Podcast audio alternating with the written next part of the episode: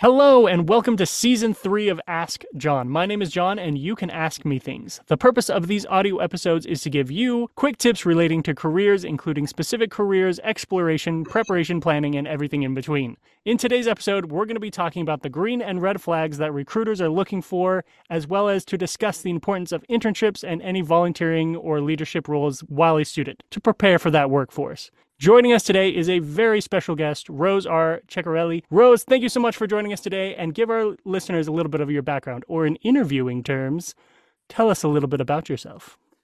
Thank you so much, John. Yes, I'm so excited to be here today to help out our Trojan family. So, the main question you asked me is to tell you a little bit about myself. And that's something that most of you are going to hear when you go to an interview. So, we can really start out that way. So, as you mentioned, my name is Rose Ceccarelli.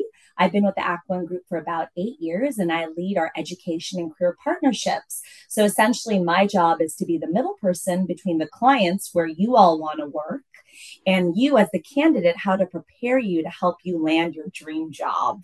So we always want to keep it short and sweet. We call it an elevator pitch. You've heard of different terms for it. But essentially wrapping yourself up with who you are what makes you a great person for the company and essentially selling yourself without overselling yourself Yes, yes, hundred percent, and that's that's something that I find as well is is there is that fine line of you want to give the information of who you are and what what you do, and you did it perfectly, but not giving your entire life history. So fantastic. So to kind of just jump right into our first discussion and, and topic of today, what would you say are the major green flags that you see in candidates? Yes, great question. So, we want to make sure that our companies hire people that are really interested in what the job is. So, you really mm-hmm. have to do your part to have a positive outlook. You want to be proactive, look up the company, be reliable, know a bit about what it is that they're looking for. And essentially, we want to make sure that you're the right fit for the role, going into it knowing exactly what it is that you want from the position. And of course, then you have your resume and everything. But first things first, everyone, research, know about who you're speaking to and the company, and make sure you have that A game because that's your first impression. A hundred percent. That that is something that I cannot stress enough when I'm working with students as well.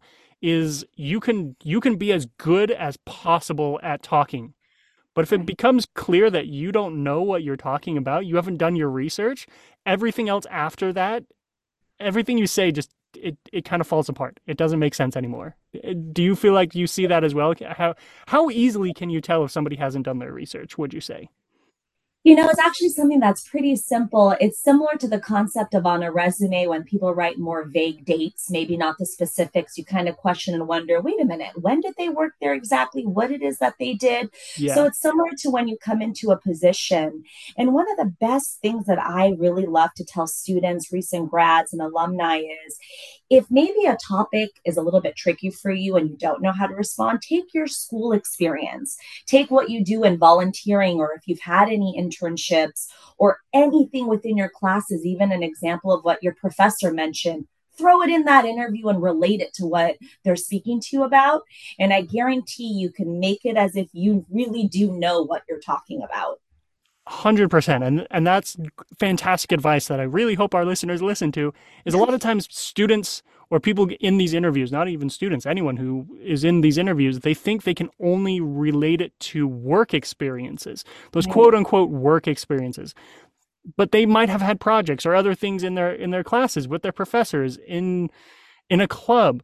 All of that is experience that you can absolutely bring up in an interview. So kind of we've already started into this topic a little bit to, but to dive a little bit deeper is we've talked a little bit about the green flags doing your research what would you say are kind of some of the red flags when it comes to interviewing or even resumes what are some of the things that students want to avoid when working with you or with your clients Thank you for that. I think that's key. So, of course, your interview, your resume come hand in hand. So, we could start out with your interview first. Of course, as you all know, we have to be professional. Dress code matters. I'm sure you've all learned about the firm hand grip, the eye contact, making sure that, and now actually in the digital setting, it's important to mention uh, just because you're on a video, the eye contact still matters. So you may not realize it, but if you're looking at your screen, but under the table you're texting, or perhaps your body shifted to the side, even taking notes might take away from the person that is interviewing you as if you are not paying attention. So mm-hmm. that will always remain the most important. So if your eyes wandering, if you're doing anything else, that just kind of shows that perhaps you're not in tune with who you're speaking to. The main key takeaways is you have to show interest and have some form of energy for what it is that you are applying for and to show the company why you are such an asset to them. And then just kind of shifting gears, of course, to your resume. By now, I believe or hope that most of you do have your LinkedIn's up to speed with that updated. You have your paper resumes. So you want to make sure that the dates, and this is something interesting that maybe some people don't know, putting in some vague dates um, may not help because it doesn't really show exactly the time of what you've been doing. And when it comes to your internship experience, any volunteering, we push that a lot for students because you may feel that you graduate and you don't have work experience when in fact everything you did with the clubs anything you did while you were on campus that is experience and not understanding the vision or mission of the organization that you're interviewing for that can really come and bite you oh, so okay. always make sure you go on the company website you read their mission you understand what it is that you're doing and from there you take those components make sure your resume is updated and that'll help brushing up your interviewing skills as well. Yeah, and and that's that kind of ties into that first green flag we we talked about of do your research. The more you know, the better it's going to turn out for you. That's that's a big thing for anyone who has listened to the Ask John podcast. That is my motto is information is the currency of careers. If you have information, you're going to go further. You're going to do more. So we've kind of already talked about this. Um, if you don't really have anything else uh, to add to it, then then that's okay. So how can we take some of these potential red flags, um, vague dates, all that, and turn them a little bit more green? Is there any other red flags that can be easily turned into green flags?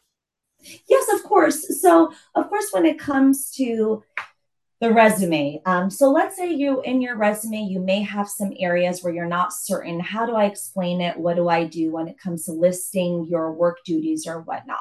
The way that we always tell our candidates is take a specific example of what you do in your job and write that to those words. Don't be so vague.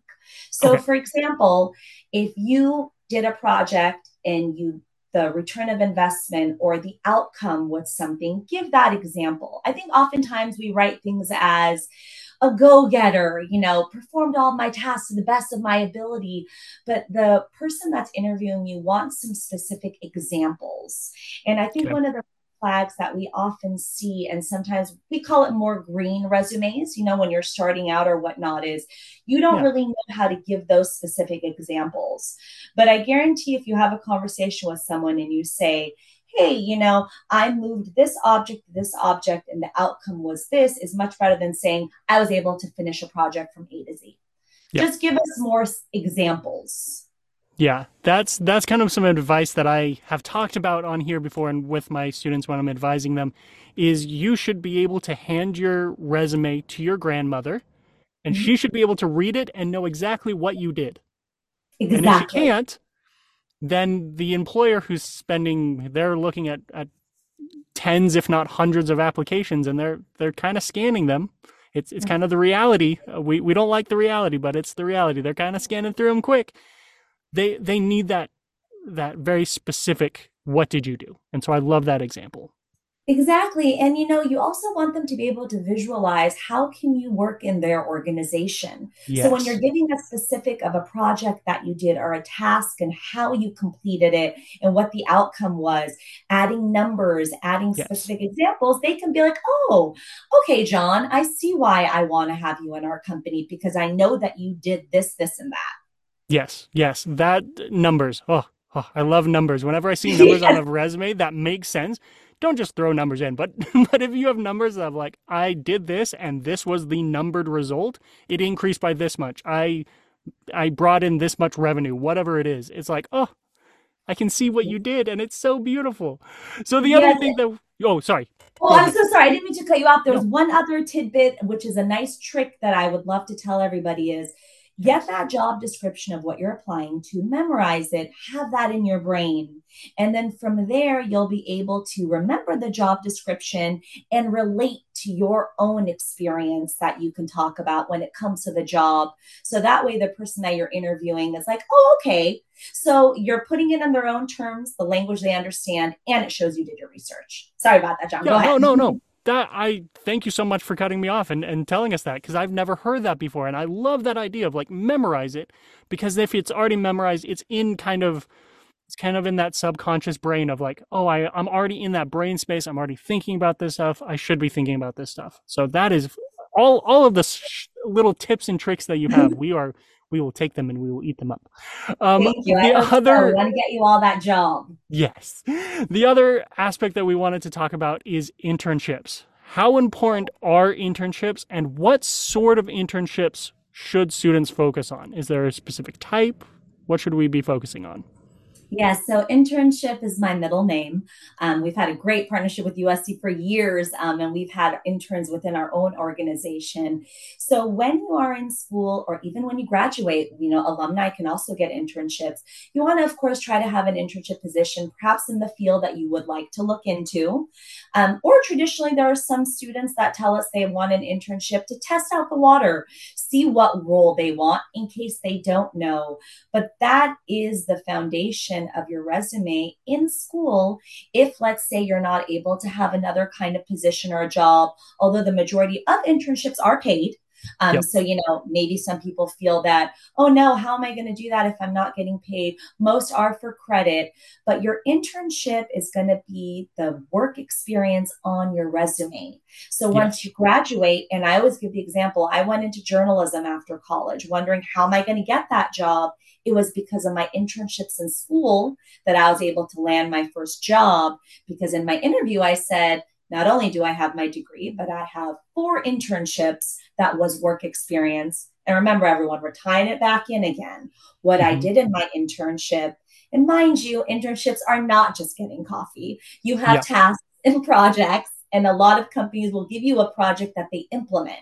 That is what you tell the person that's interviewing you in order to get your job.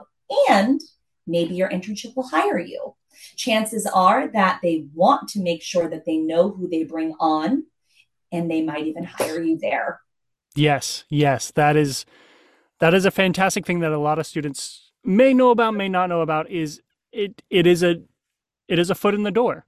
It might not start as a foot in the door, but it it can be of, oh, we we know John. We know John. We worked with him before. We want to work with him again. We now have a position. And if, and this is a plug for all of you getting internships, and correct me if I'm wrong here, Rose, but this is incentive for you to do really well at your internship. Because if you do really, really well, it can turn into, oh, we want to keep John or Rose. We don't want to lose them. So maybe initially we didn't have a position, but now we can always have a, a an additional whatever the job title is. We'll we'll we'll put them in because they were so good at the job. They were so active and engaging and they were looking for work and they were doing all of those good things. It can turn into jobs. Now, I don't want to say that to guarantee that if you have an internship you're going to get a job in that company, but it it can happen. So 100%. And if there's one takeaway from, you know, me being here to tell you all anything is any job you take, given a temporary position, an internship position, contract work, all of those go into it thinking that this is the permanent job that you are going to be doing. Because as you mentioned john in, in my own department in my company i hired our intern last year made up a position for him in my department and he now works for us full time because she, he shined in his internship position. So yes. you never know what each one of these will give you Yes, hundred percent, and and kind of tying into these get get internships, get them, eat them up. What how important, I should say, are leadership roles? very important because if let's say for example on your organization um, you're on the board or any area even within you know your classes with your professors or anything if you even you're a resident advisor anything you are doing when you are a student is your resume being built yes. so if someone is really aiming to say, you know, there's a specific industry and a specific job that I really, really want, but what am I going to do when I'm in school? Intern, volunteer. We haven't talked so much about volunteering. That's another great yeah. way to show leadership. And I'm sure, Don, you've spoken to students about volunteering and that importance as well. Yes, yes. Um, it kind of ties into something we were talking about earlier in, in our conversation of a lot of times students only think of, oh, I can only talk about in my interview or on my resume, my work or my internship experience. No, let's throw in volunteering. Let's throw in clubs. And and a lot of organizations they want they want you to stay with their organization. They want you to go up that ladder in their organization. And so something that is going to show that is leadership. Any sort of leadership, running a group project, um, having some sort of leadership position, even if it's for a semester or two in some sort of club. Leadership shows that you can manage people. So if you can manage your peers, you can go into an organization and you can talk to their customers. Leadership is so versatile and it is something that I feel is super important. Am, am I, I correct in saying that? I couldn't agree with you more. And remember, everyone, once you have these stories under your belt, it also helps the interview process flow a lot easier because you have tidbits to share and you can mention how specific areas. And I'm so happy you mentioned even projects. If you're leading a project within a group, anything that showcases what you can contribute to a company, all of that matters. Yes, yes, 100%. Well, Rose, unfortunately, we are getting to the end of our time. Thank you so much for joining us today. Is there any final words of wisdom or anything in particular you would like to plug before we, we end today? Yes, of course. And thank you so much. It was my pleasure. The most important takeaway I want you all to have is go into your interview, go into your resume with a level of confidence, showcase yourself. I guarantee what you can bring to the table will really benefit the company that you're looking for. And remember, confidence shows the eye contact, how you're sitting, standing, and how you really speak. Sell yourself because you deserve it and you know you have a lot of great tools out there and use your counselors use all the programs on your campuses and i think that wraps it up thank you so much and to our listeners we hope you enjoyed today's episode. If you have a specific topic or question you would like addressed, please fill out the online form at the bottom of the Ask John page. I want to answer your questions. That's why we're doing this whole thing. For more career information, please visit us at dornsife.usc.edu career pathways and follow us on Instagram and Facebook. Thanks for listening, and don't forget to ask John.